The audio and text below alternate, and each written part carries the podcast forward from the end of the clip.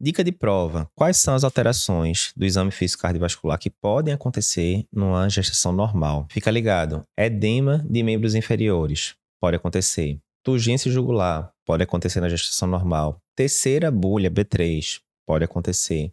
Sopro sistólico discreto, né? No máximo duas cruzes em seis, principalmente em focos de base pode acontecer sopro contínuo, quer seja o rum venoso, quer o zumbido venoso, quer seja sopro mamário, pode acontecer também. Então fica ligado porque essas alterações não obrigatoriamente indicam que existe alguma coisa patológica por trás.